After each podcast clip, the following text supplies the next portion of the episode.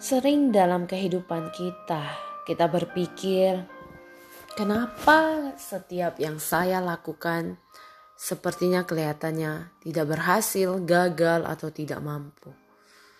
Banyak orang berpikir bahwa dirinya selalu kurang, dirinya selalu terbatas, dirinya selalu tidak bisa, dan sebagainya. Namun hari ini kita belajar bagaimana melihat bahwa sebenarnya begitu banyak peluang yang ada dan tersedia di depan mata kita. Hanya bagaimana kita meresponinya. Terlalu sering kita berada dalam lingkungan-lingkungan negatif yang kadang membuat diri kita jadi takut, jadi was-was, jadi kita tidak berani maju atau maju bahkan berkembang.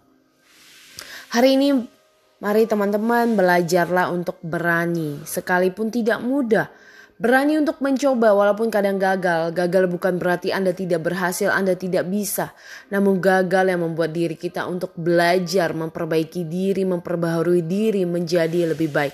Evaluasi diri bukan berarti bahwa diri Anda selalu salah dan tidak bisa atau ber, e, mengalami kekurangan. Namun dengan keterbatasan itu, dengan kita mengalami kegagalan itu membuat kita belajar menjadi batu loncatan untuk kita terus berkarya, bertumbuh, berkembang dengan kapasitas kita.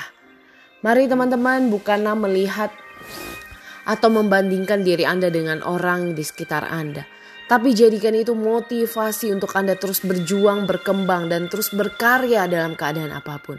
Semangat teman-teman, teruslah di mana pun Anda berada, berjuang dan teruslah jadi pribadi yang semangat, tidak pantang menyerah.